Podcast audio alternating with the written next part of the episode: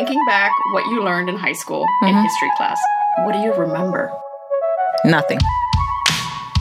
Off the t- yeah, nothing. I, I can't recall anything that I learned in high school in history. I don't even remember history class. I don't remember history class. I remember math. I remember English. I remember biology. I remember chemistry. I, I guess it didn't resonate. When I was in high school, both US History 1 and 2, oddly enough, just focused on, oh, how wonderful we are and the accomplishments we had, and oh, we became a country and did this and that. And even with the Civil War, it was more just about winning rather than what it was winning about and what was being fought for. If you think about, you know, what you learned in history class in high school, what comes to mind? Uh, sadly, history made me go to sleep. So, so I'm like, I really don't know because I was napping a lot back in the day. Uh, right now, all I could think is like about who is he? He was in my mind. He had the top hat. He was a president. There you go. There you go. Abraham Lincoln. I just remember him dying. That's sad. That's sad. I remember they said it was in a theater. He was assassinated. And it was crazy. I was just like, Hi, I'm Zoe, And I'm Chandi. and this is Bound by the Cloak.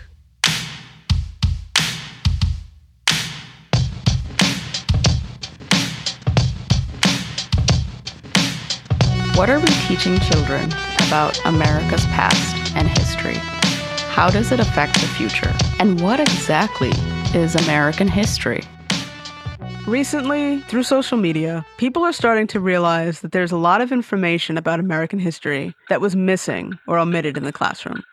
It's all about perspective. Are we seeing it from one perspective or many? It allows people to reflect on what they've learned about American history and the aspects of it that they don't know anything about.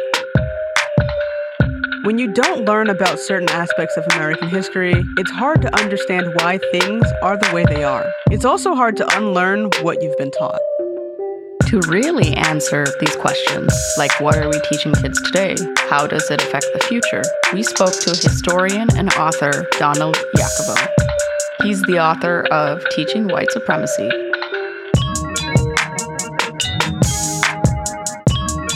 Hi, Donald. Good morning. So, yeah, how are you doing? How are you dealing with your newfound fame? Fame?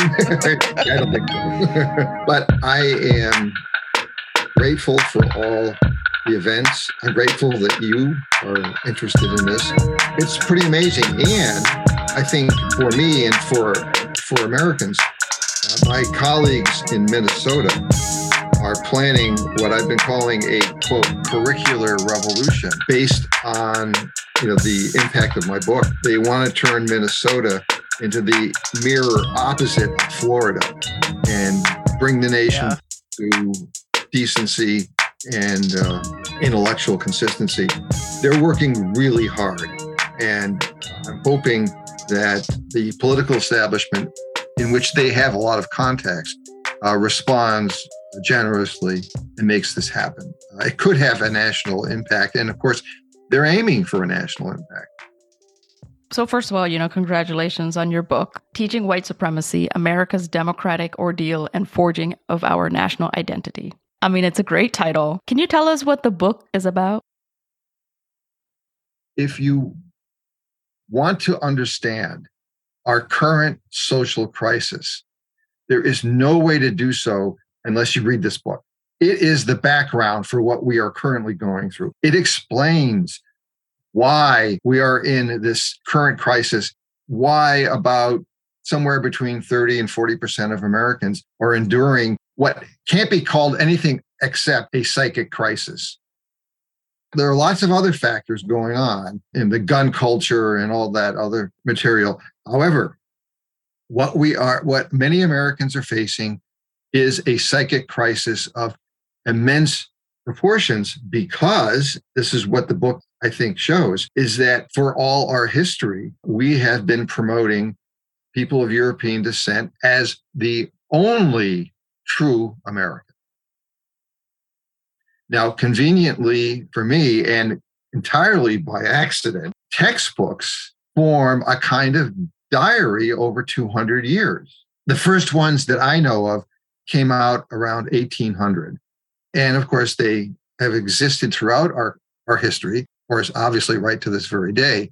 And they form a kind of diary of what Americans have honored in their past and hoped for in their future. The whole purpose of these history textbooks is to show Americans what they're about, what their social meaning is, what their aims are, the institutions they formed, their purposes. You know, it's so convenient to have this, uh, and, but the reading of them proved simply astonishing and shocking to me. Uh, even though, as an American historian, I certainly know all the historiography of American history, particularly regarding uh, race relations, what we call race relations. But the fact of these textbooks, because they're aimed at children for the most part, came to me as an overwhelming shock. I, I, I guess this is a good time to explain sort of how this came about. Unlike some folks who accuse me of being an overt Marxist of one sort or another. I never intended to write this book. I never set out to write this. I certainly didn't set out to attack the United States or or anyone in particular. Uh, had nothing to do with it. I was doing an entirely different book. In fact, I spent at least half a year doing the research at the Mass Historical Society, at the Boston Athenaeum, and at the uh, Houghton Library at Harvard which is their manuscript library, trying to assess the story of the public legacy of the anti slavery movement and its impact on the creation of the modern civil rights movement. Well, I, I had spent many weeks at the Houghton Library reading the papers, 55 boxes of John J. Chapman's papers. And at the end of that, it was fascinating because he's a fascinating character, and maybe we'll get a chance to to look at him a little bit more carefully later on, because he's very symbolic and uh, about the issues that we're uh, concerned about. Anyway, at, at the end of that, I was kind of tired, and I knew that I had a mountain of more correspondence to go through, particularly uh, the family of William Lloyd Garrison, his children, and their children all of which are the tens of thousands of letters. I thought, well, before I broach that, uh, I think I'll go over to the uh, Graduate School of Education at Harvard and go to their library and take out a few textbooks and see what they said about the anti slavery movement. That's a nice break. And then I can get back into it. Well, I went there. I didn't know what to expect. And I was confronted by the Special Collections Department with this enormous collection of about 3,000 textbooks. Well, I was taken aback. I was shocked. I, I just wasn't expecting this. What am I going to do? 3,000 textbooks. What am I going to do with this?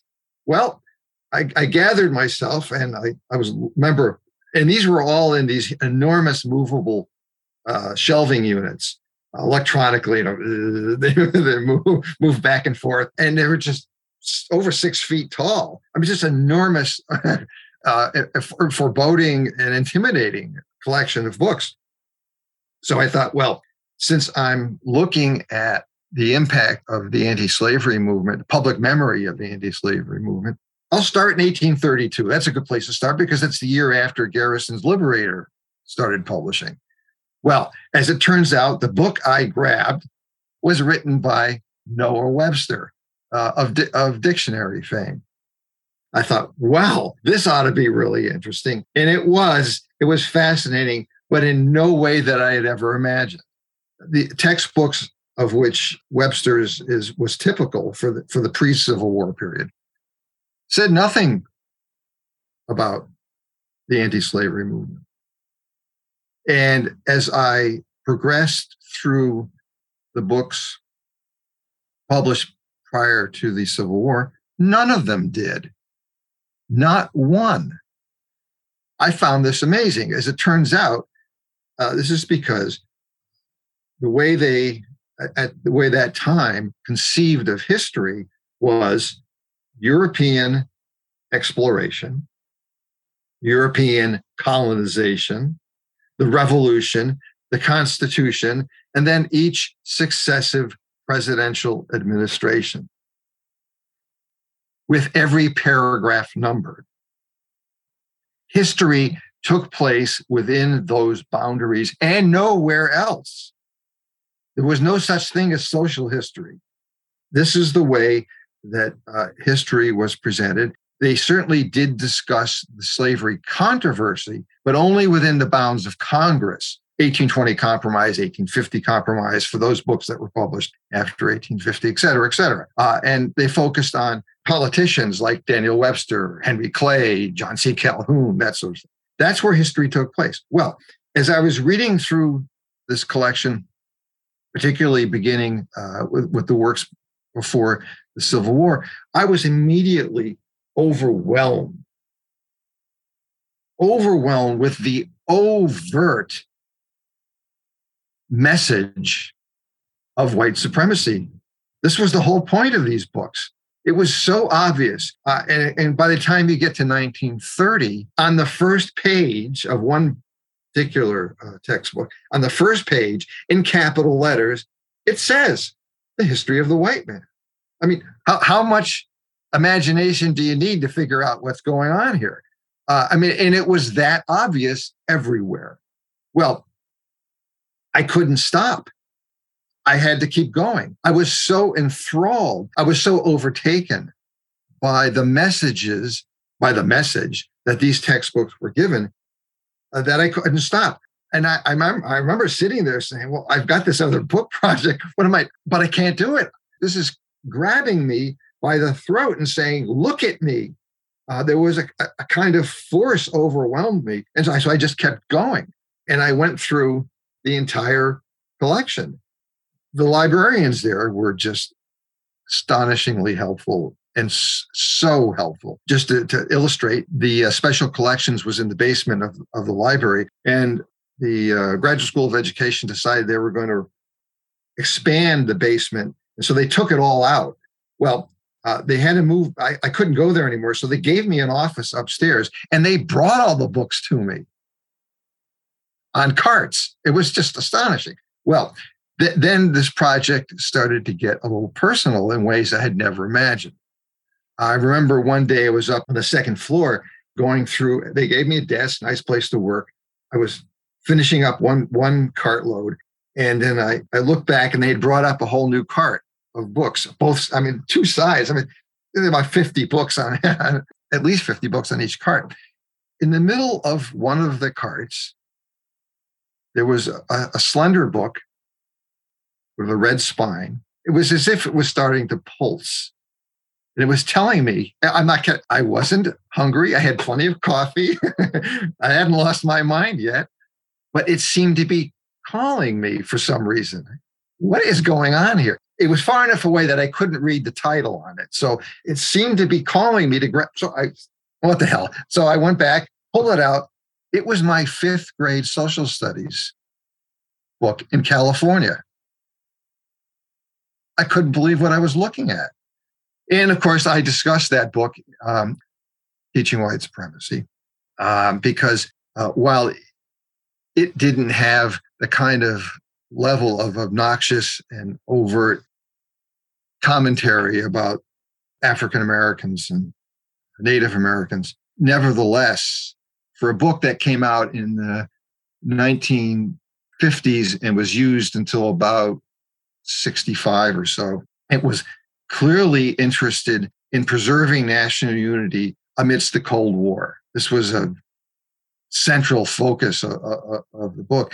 But it, like the ones before the Civil War, never mentioned the anti slavery movement, even though there had been lots written by that time. Nonetheless, it did say that Northerners did not believe that people should be bought and sold. That's all it said.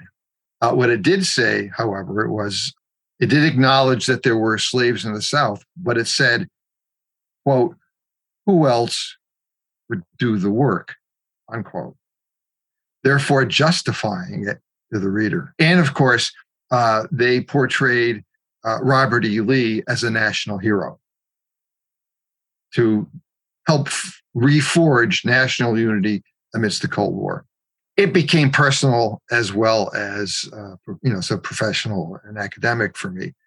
Now, after I completed my examination of, of these uh, textbooks, I thought, well, what do I do now?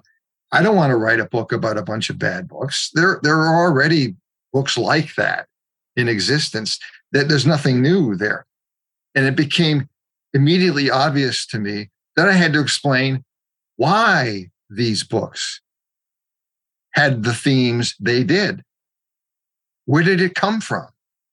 Thus, the first two chapters of the book lay out the terrain that the um, later chapters uh, sketch out. So uh, it became uh, abundantly clear that the books sustained this 300 year history of Amer- first American colonists and then Americans defining true Americanness, true identity as white and people of European descent. Yeah, I think Chandi and I have had this discussion in the past, which is just kind of the viewpoint, right, of of explaining American history or even just current American society today. Usually people when they think of an American, they're thinking of a white American. They're not really including other people in that, even though the history of America clearly has right. you know it, it's quite diverse with different people and and is much of american history is still more relevant even pre you know colonization there's there's yeah. a lot of history in that time but it's just not included and i remember as a kid textbooks kind of briefly going over native americans as saying like well those people existed and they did this and they did that but it made it seem as if they don't exist now yeah. and learning about slavery was like a sort of a minor very small portion of what was taught when everything right. else was about presidents and about colonists and about you know World War you know one and and and Civil War and Revolutionary War and and those were the main things that we learned about. So you know, for me, I didn't really learn much about people that looked like me, even though we were here for quite a long time.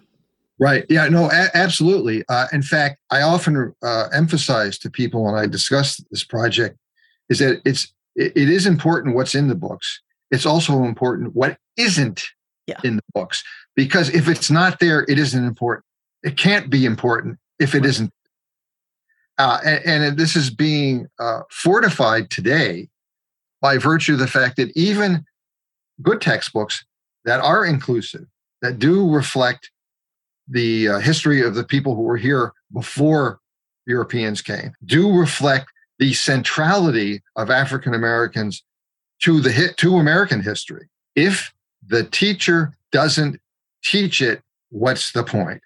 And this happens over and over and over again.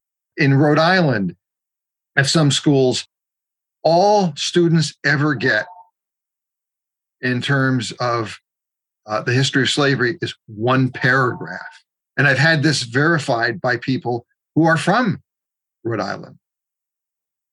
One paragraph. That's it the uh, Southern Poverty Law Center interviewed thousands of teachers and students.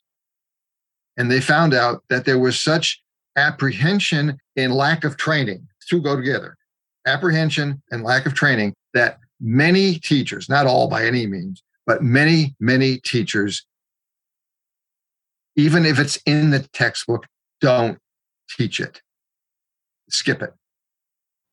Thus, the problems continue, and thus the inability of so many Americans to understand the nation's history because it's not being given to them.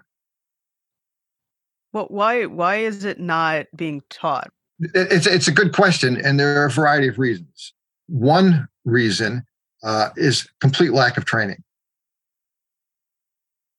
Complete lack of training. In fact, it's it's getting to the point today uh, that so many teachers are fleeing the profession or being chased out, depending on where you live, like in Florida, are being chased out. That some districts are actually hiring people not only who've never had any training, who haven't even ever been to college.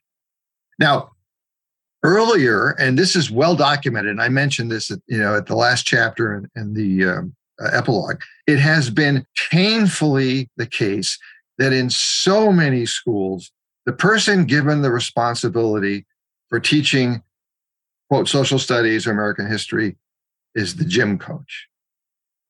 Again and again and again. It's just, it's been ubiquitous. What does that mean?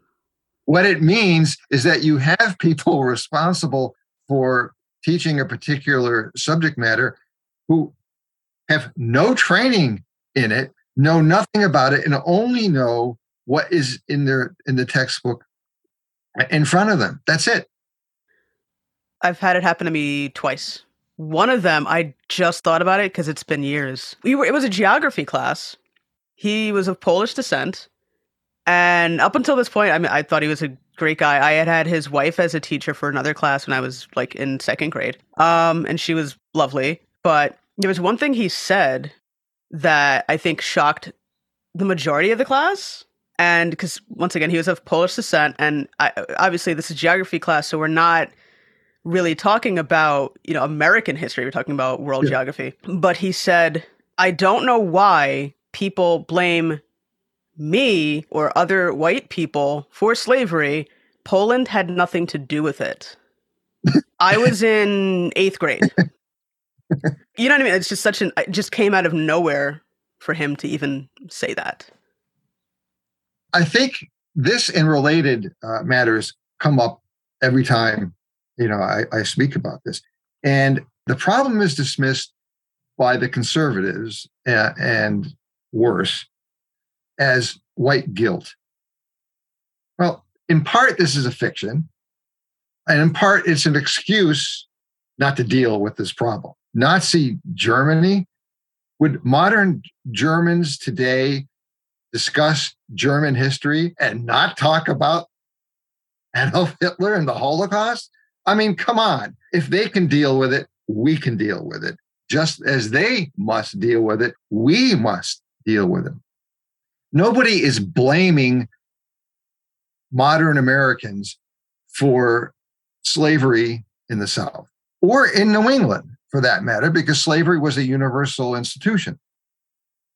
In fact, there were individual slaves uh, in New England long after all the northern states abandoned slavery. I mean, New York didn't end slavery until 1827. Hello.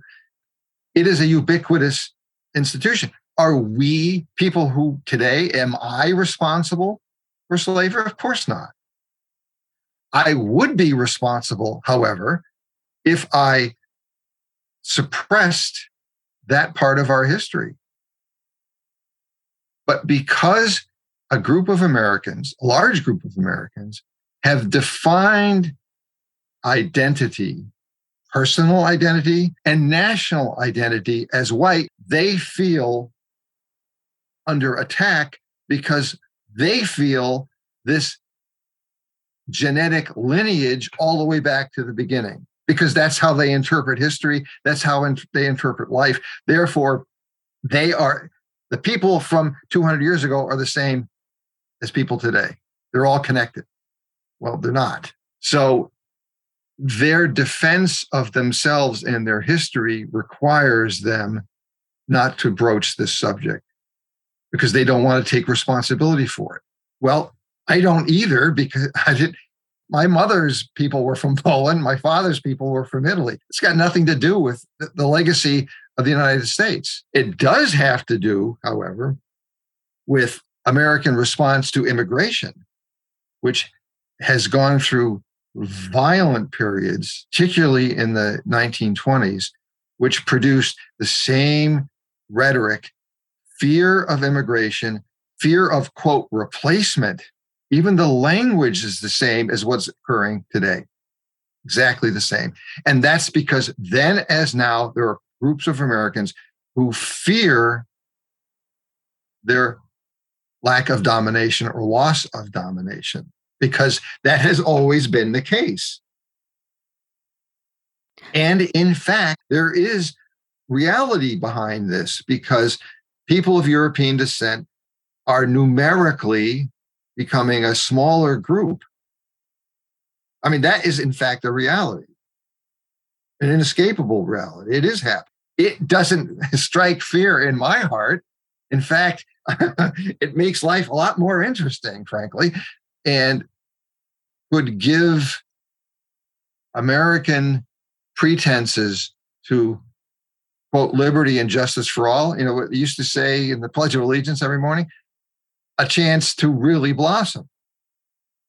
But instead, among many Americans, it's creating the most intense fear, the most intense psychic crisis we've seen since the 1920s. I mean, not to put the whole burden on you to talk about this whole national identity has come to be. But is that really the main reason for all of this suppression of what our history is being taught in school? Is inferiority or fear? Well, it's it's both fear and uh, the desire to continue domination. Oh yeah, absolutely. Oh yeah. Uh, and and when and it's this is all fortified by you know 200 years of, of textbooks which are designed to present American ideals, American institutions, American aims, and what everyone should treasure, if not worship, in American history. And when that history uh, focuses on whiteness, I mean, quite odd, and it, it, it's not my interpretation, as I had indicated in that 1930 textbook. It's quite obvious. It's blatant, and so uh, we have this long term legacy uh, of conceiving of ourselves and our country in this way. And it's now under under attack, literally, um, because of the change in the composition of America. Which, for people like me, it's a good thing. For people who have identified themselves, their nation, and their world in terms of whiteness and people of European descent, it is a threat. So the answer is absolutely. So people are just scared shitless. Yeah. Yeah. I, I always wondered if it kind of goes back to the idea of because I mean I don't necessarily hear it as much anymore. Maybe older generations, maybe some people still kind of think this way and don't understand why it's an issue. But the idea that, like we talked about before, the American, right, the standard American being a white person, meaning that this is a country for them. You, you know what I mean? Like this is built for them and for no one else, or other people are just well, kind no, of no, here. built built by them for them. Right, which is not both, necessarily both untrue. Absolutely. Yes. Yeah. yeah. so then that makes sense as to why that fear and that panic would would kind of take hold, and because then right. it's no longer for them. It's no, you know what I mean? It's yeah. Plus, and, and this is also uh, characteristic of American life. Uh, it's less true than it used to be, but it is still quite true for many Americans. Americans of European descent have little or no contact with people who are not. Uh, it was especially true in the 19th century in the North, uh, where African American population was relatively small compared to what it was in the South, and it was segregated into small areas. And so most white Americans, use that term, rarely had interchanges with people of African descent.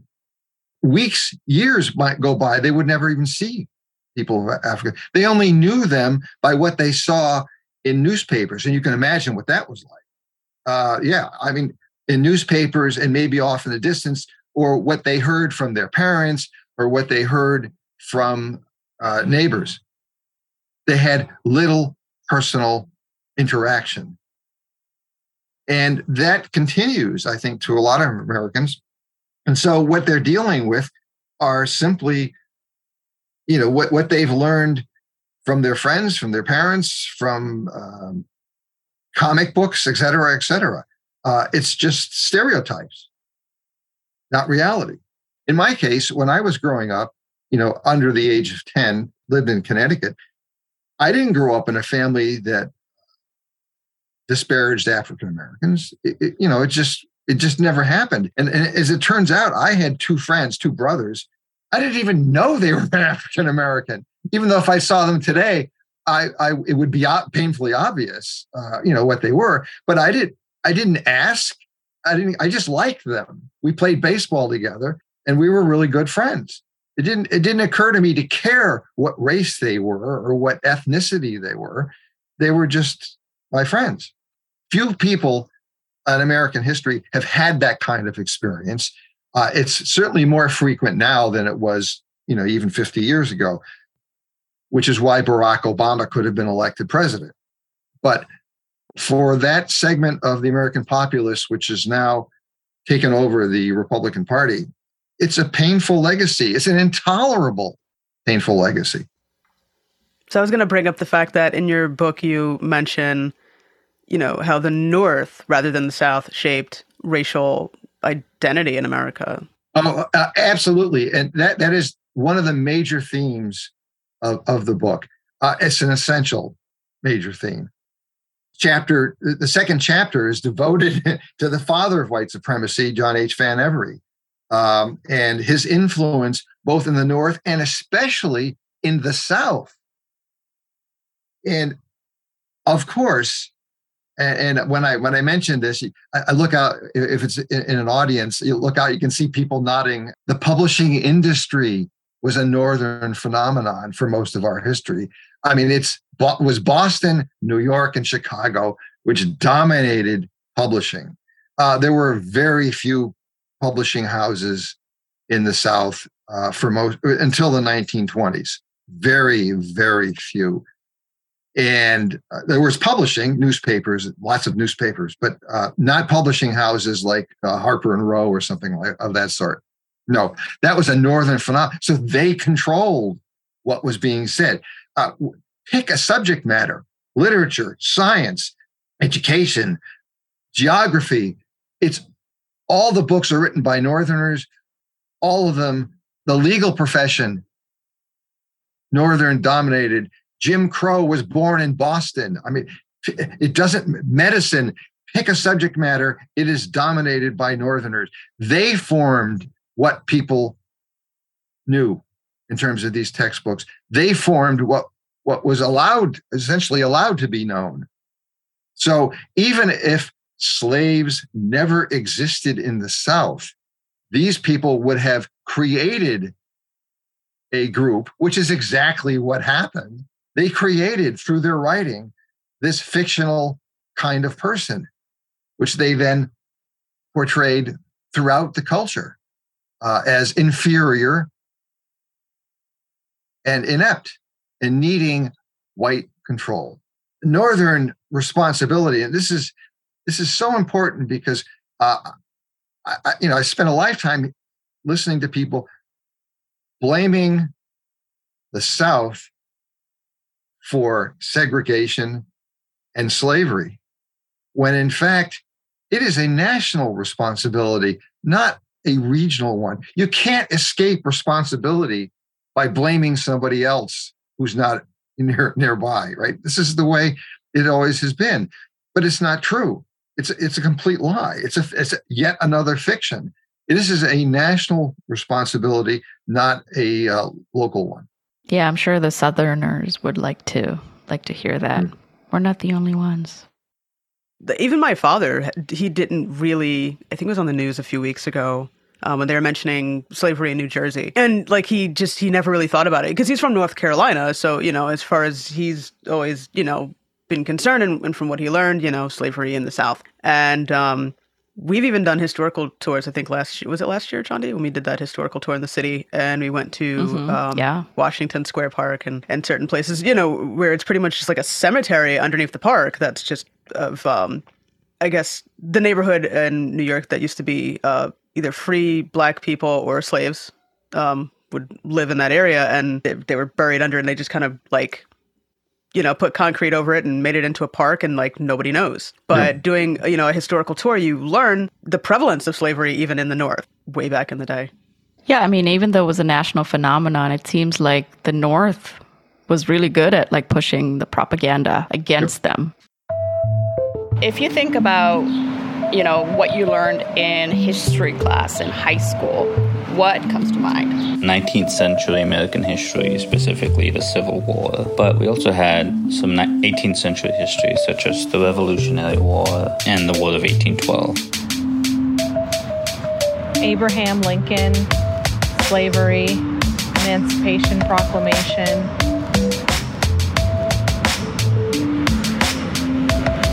Civil War, Hiroshima, Japan.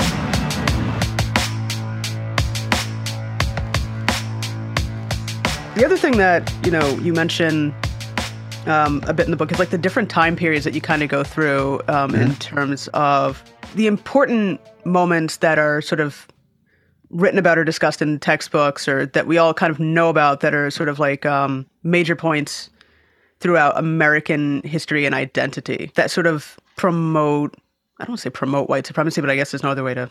But if you could talk about those like moments throughout American history that are sort of like seen as like key moments of like identity. Well, in in terms of American culture and textbooks, you you have a fairly consistent view of the history up until the Civil War. Then, I mean, the cataclysm of the Civil War does indeed change everything.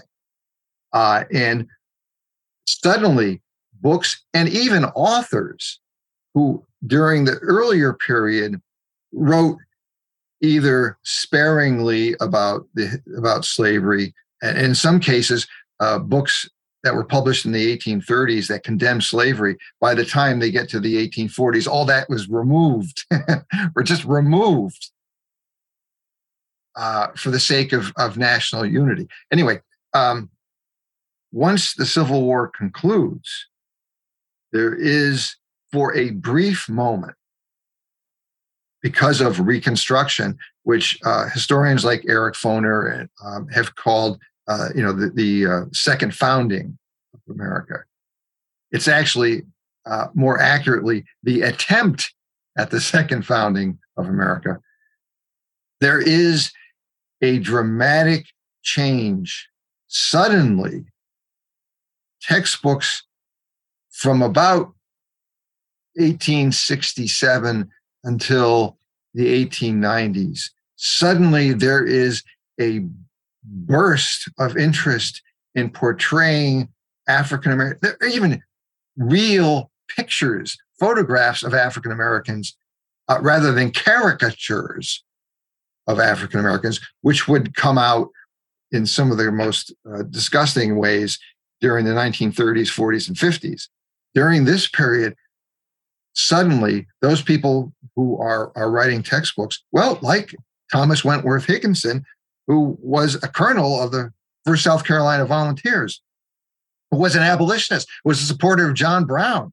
Uh, he's writing textbook. This is sort of symbolic of the transformation that is attempted during this brief period of time when uh, a democratic and inclusive attempt at creating recreating america is taking place. It's charles carleton coffin who i, I had only briefly uh, been familiar with was uh, for the time uh, the north's most famous civil war reporter during this period of time he writes endlessly and he's enormously popular and he writes uh, textbooks and a series of histories tracing the history of liberty from its European origins right through uh, to uh, Reconstruction.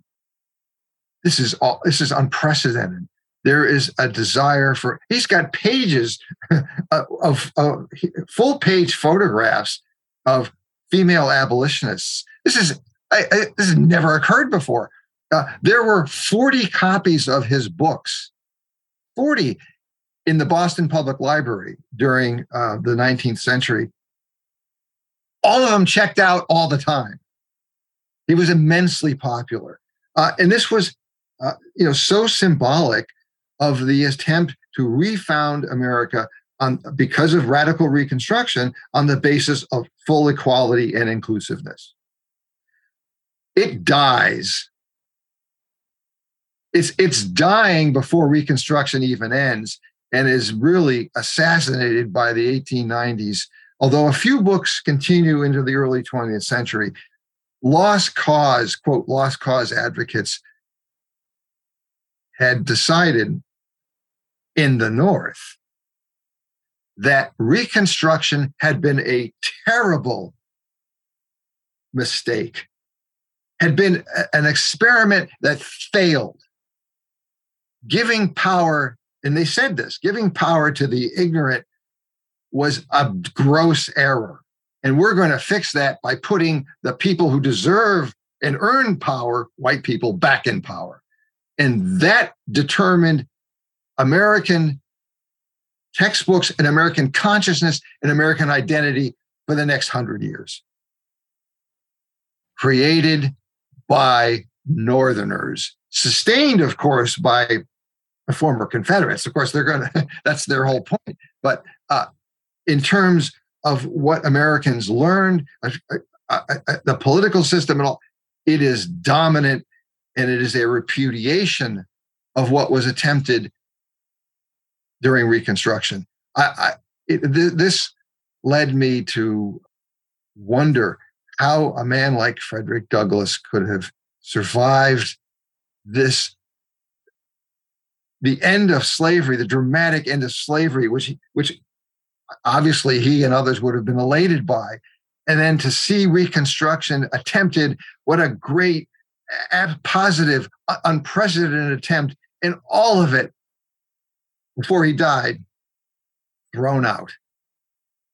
It, it, he must have been just devastated. I would have. I'm so devastated about, now, and the situation yeah. isn't nearly as bad. it's there's so much about Reconstruction that I think, uh, especially when I was going to school as a kid, that I did not learn. I I knew that I learned the word, but that was about it. And I think it may right. have even been only ten years ago that I even learned that there was a Freedmen's Bureau.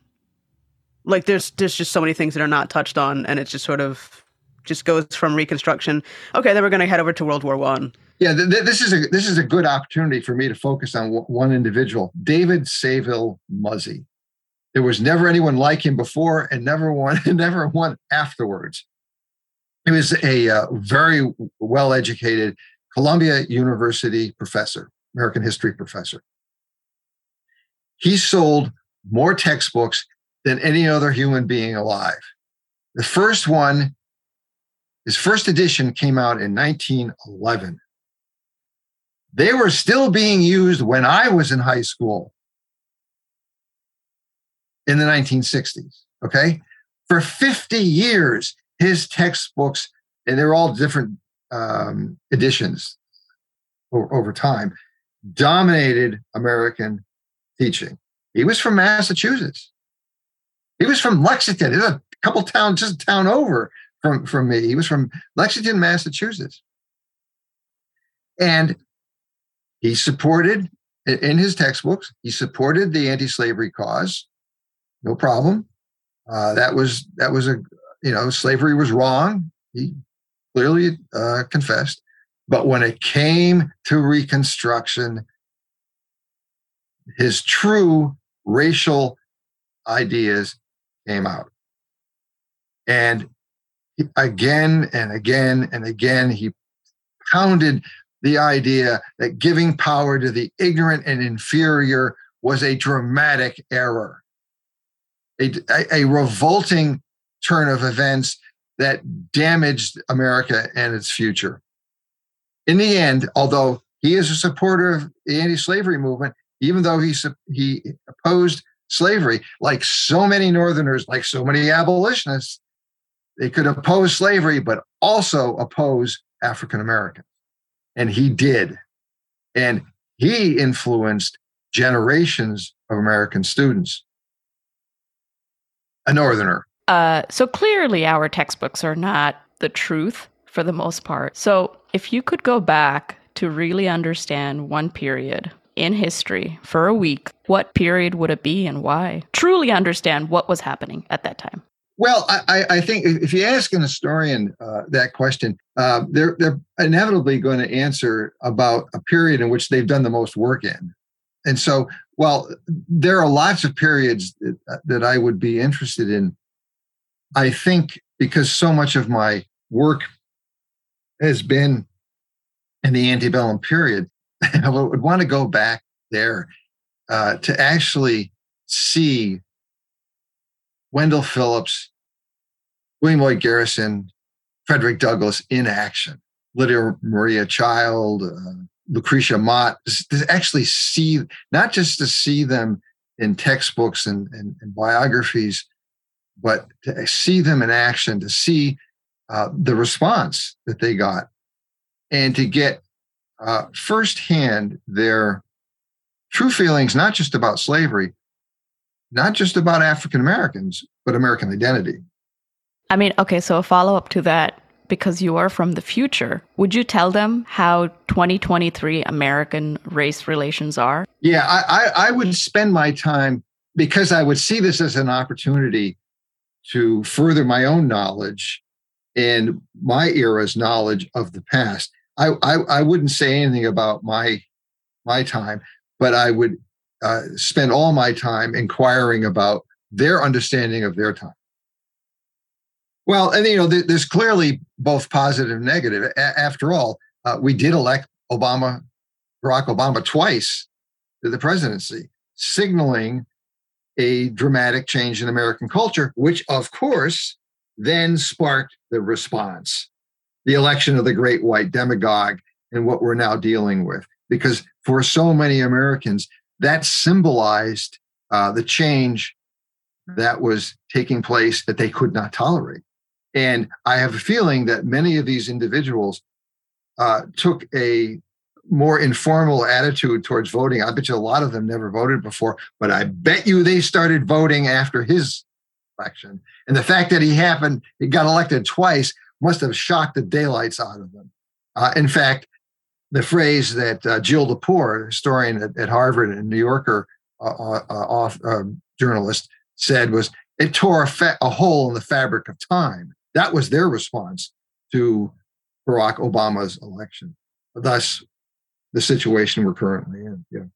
You know, we talked about how you know history is taught and how we understand American identity. What do you think can be done about the current situation? Obviously, we know what's going on in Florida, we know what's going on in Texas. you mentioned Minnesota, but yeah. what do you think would be something we can do as a whole, as a nation, to kind of I don't know, like how do we how do we solve this problem that we have? Well, no, no, I, it, it, it always comes that it's not the obvious question. It always comes up, and and it should it, it's certainly uh, you know understandable. We, we want an answer. We know what the problem is. Now, what do we do about it? This is a this is an extremely difficult one, and unfortunately, there isn't one answer. There's not one thing we can do, uh, unless you call it organize, in which case that needs to be done, and it needs to be done uh, far more than than what's going on. But what you're doing is part of the answer having such sessions. Uh, people like me writing about these things, that's another one. Defending libraries is another uh, one.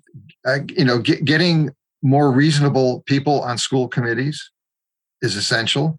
Uh, there's a, and of course, electing individuals, appropriate ind- individuals to office uh, is uh, essential. There, there, there isn't one thing. There's a multitude of things that we have to do, but we have to make our voices heard. We have to be in the public uh, realm, in the public debate. We have to participate. Uh, we can't allow the Tucker Carlsons to so dominate the what, what we call it sort of newsosphere. Why uh, newscasters are allowing that to happen, and it is, is it kind of baffling to me uh, when they know what the results have been and will be. So we need to be in that space.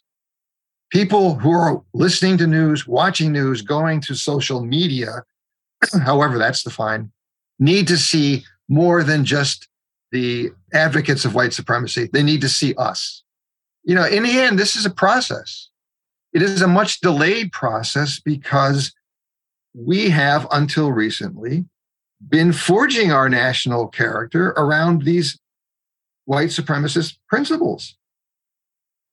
When you when you have a, an issue that has had literally 300 years to develop, you aren't going to get rid of it in 10, 15, 20, or even 30 or 40 years.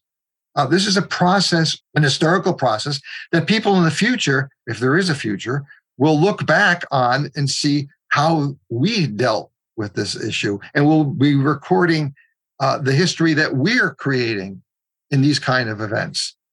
It's it's it's a problem, but it's not a problem that has uh, you know one click solution. But I do think people like you are essential to the answer. Having this public debate, I think, is absolutely essential. What's your hope 20 years from now? How our history is being taught? I, am worried. Uh, I, am worried for all all the reasons that you, you know you can guess, but I'm also worried because libraries are under attack. Now, when I say under attack, it's not necessarily by white supremacists. The very idea of a library is undergoing transformation. It used to be that librarians were in charge of library. They're not anymore. Information specialists who don't know anything about libraries are now in charge. Libraries are just housing information. Therefore, information specialists should dominate and run the show. What's happening is they're throwing books out, literally throwing books out and using the space uh, to set up computer screens uh, and discussion spaces for, for people. I got to tell you, this is a disaster. Schools school uh, in the high school in my town in Massachusetts disposed of its library a decade ago and replaced it with computer screen as if all the books you would need were freely available on a computer. It's not the case. Only a fraction of them are. And most of the ones you don't want people reading that are freely available.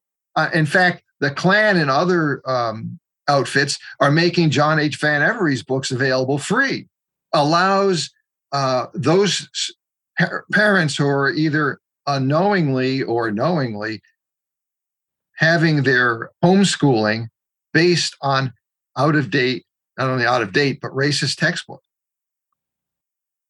This is, this is a serious problem. But so uh, we are uh, experiencing a complete reformulation of what of the definition of a library.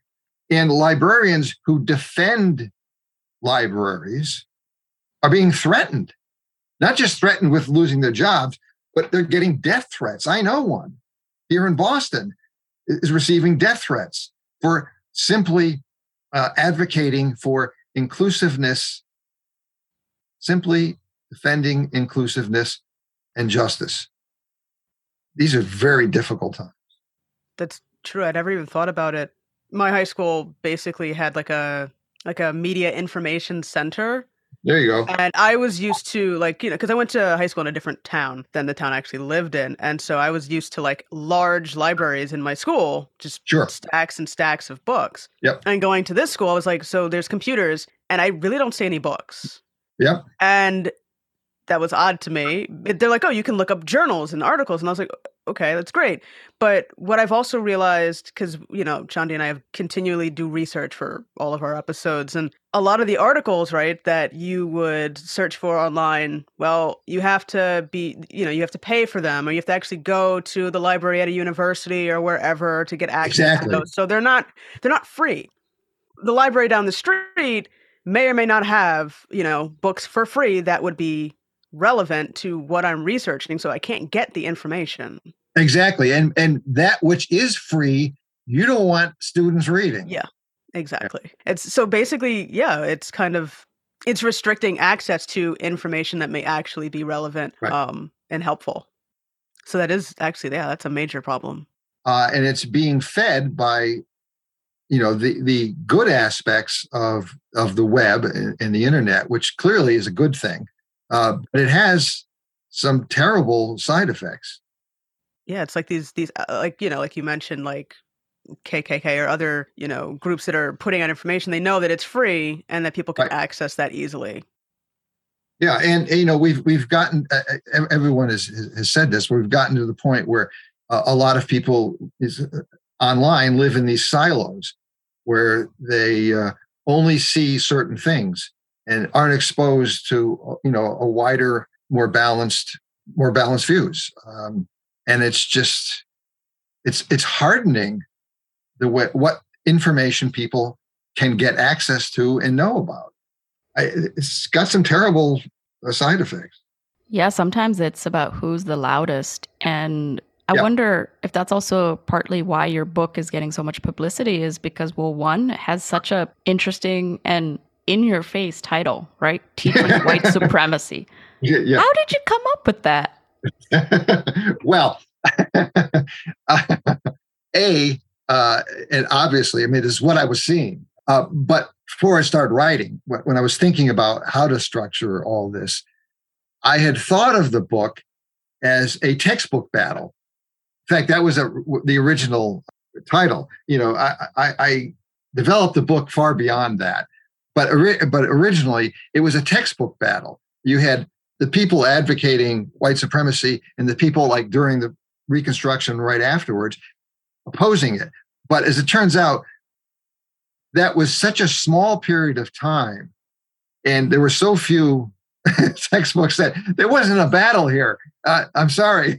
Uh, you know the white supremacists won from the beginning and you never had a chance of winning guys. Sorry so there wasn't really a battle so i gave all that up. And in fact uh, the book doesn't really the- textbooks are the kind of thread that goes through or spinal cord that goes through the whole book but it's much broader than that. I talk about all kinds of people and events and, and things that had nothing to do with textbooks. So no, nevertheless the teaching thing w- was important to me because it would if you think of teaching in terms of social instruction instructing the, the the populace in all variety of ways, not just in the classroom by any means, far from it. I mean, just throughout the culture. So, uh, what the textbooks were doing and what social leaders in all these fields of, you know, medicine, education, law, science, all these fields, they were instructing the populace in what to believe, in what to perceive as American identity and the human and and different levels of humanity with people of European descent at the top and people of African descent at the bottom. I mean, this this was first developed in the 18th century and and continued throughout the 19th and into well into the 20th century. What was going on was a kind of teaching, a social teaching at all levels in all areas. And of course, the the identity part uh, of the title was um, second nature and obvious because that's what they were constructing and what the book really is about. It's not, as I say in the introduction, this is not a book about a bunch of bad books. This is about the creation of identity.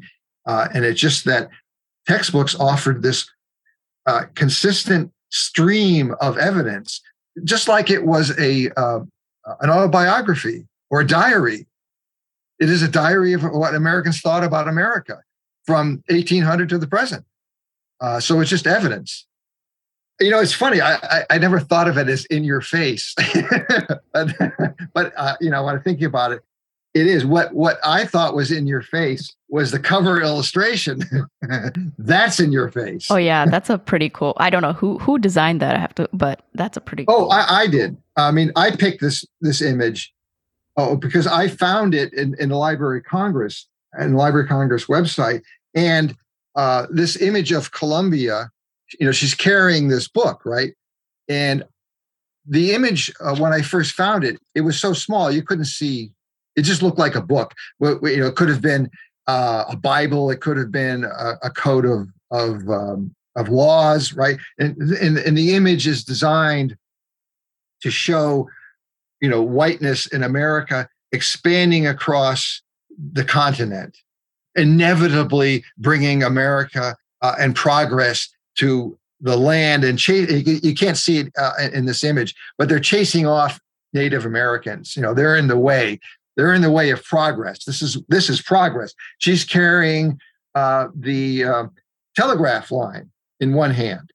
You know, the internet of the 19th century. She's bringing progress and civilization to the unoccupied lands. Well, she has this book. So uh, the Library of Congress had uh, different uh, sizes of that image. The biggest one was over 100 megabytes. Uh, so I brought it up and I thought, well, you know, she's carrying that book. I wonder what that book is. So I opened it up and I nearly blew up because it said school book right on the cover. I thought, Seriously. this is the cover of for the book. There's nothing else that can equal this. to kind of wrap up, I want to emphasize how deep these ideas penetrate into American culture. And I want to give one example. I had mentioned uh, beginning of this that I had looked at uh, the papers of John J. Chapman. Chapman was at the turn of the century and into the beginning of the 20th century in particular, uh, a very important, very successful author, intellectual, commentator, uh, he even wrote a quite distinguished study of William Lloyd Garrison, uh, which could, which I've read recently, uh, or I read a couple years ago, and uh, could survive today. It's that, it's that well that well conceived and and and, and written. Uh, Chapman uh, was the descendant of William John Jay, William Jay, and the famous Boston abolitionist Maria Weston Chapman. He knew her, his grandmother. And he never gave up on his support for African Americans and their civil rights. Never. Throughout his life, to show how deep ideas of white supremacy penetrates into American culture. Someone like this, a, a descendant of abolitionists a defender of African Americans, nevertheless saw American society as Anglo Saxon, that immigration was threatening because of the deluge, what he saw as the deluge of Catholics.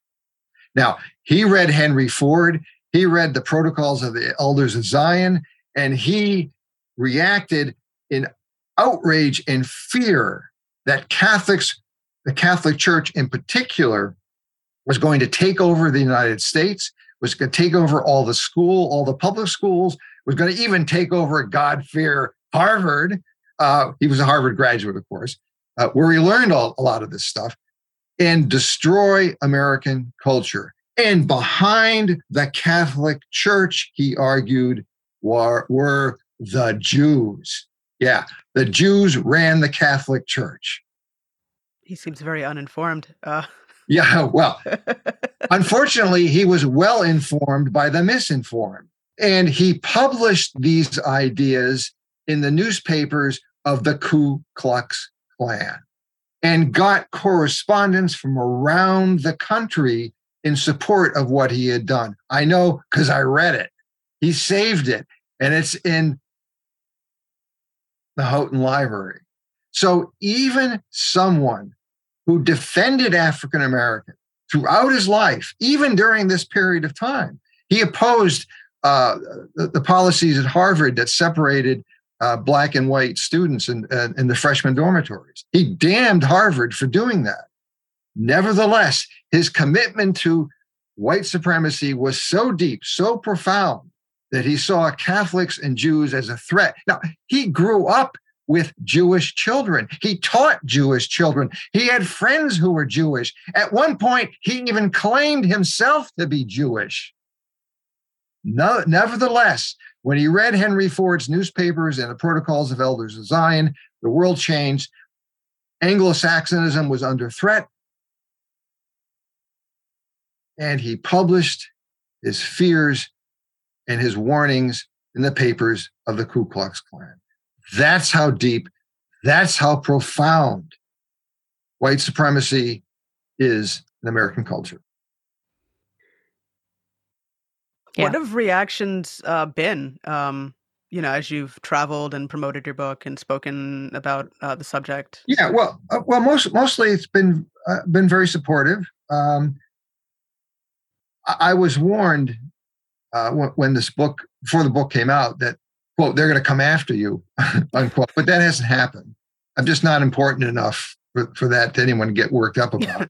Uh, you know, I've I've gotten one nasty email. I mean, a really vile nasty, you know, all kinds of swear words and stuff. And like I said at the beginning, I got uh, accused of being a Marxist uh, at, at, during one uh, talk.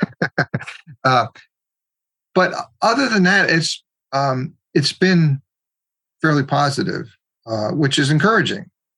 Now, I, I, don't know what people think after they leave the room, but you know, during the time, it, it, uh, the questions have been good. Um, I, I watch when I say things and see what the reaction is, and you can see people nodding their heads and and, and you know and saying yes. Uh, so I I think it's generally been written pretty good. So I don't know. Just, I just keep at it, and I hope it has an influ- a bigger influence. Yeah.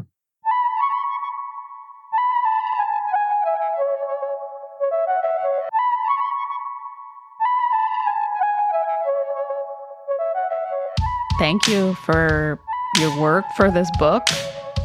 Thank you so much for doing this. I really appreciate it. And again, thank you so much. Thank you. We'd like to thank Donald for being on the show and for sharing his insights with us today.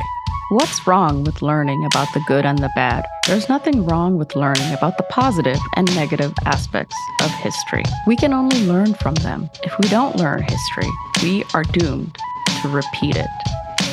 To learn more, make sure you check out Donald's book, Teaching White Supremacy America's Democratic Ordeal and the Forging of Our National Identity, at your local bookstore. You can also check out the link on our episode page on the website. Thanks for listening to another episode of Bound by the Cloak. You can find us on social media. We are on X, Instagram, TikTok, and you can find us wherever you get your podcasts. We're on Apple Podcasts, Spotify, Google, Good Pods. We're everywhere. Until next time. Peace.